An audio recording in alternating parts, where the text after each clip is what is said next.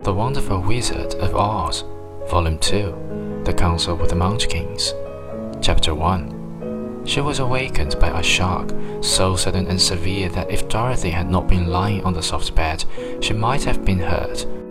As it was, the jar made her catch her breath and wonder what had happened, and Toto put his cold little nose into her face and whined dismally.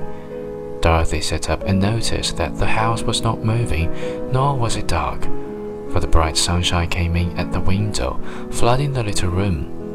She sprang from her bed and, with Toto at her heels, ran and opened the door. The little girl gave a cry of amazement and looked about her, her eyes growing bigger and bigger at the wonderful sights she saw. The cyclone had set the house down very gently, for a cyclone in the midst of a country of marvelous beauty. There were lovely patches of greensward all about, with stately trees bearing rich and luscious fruits.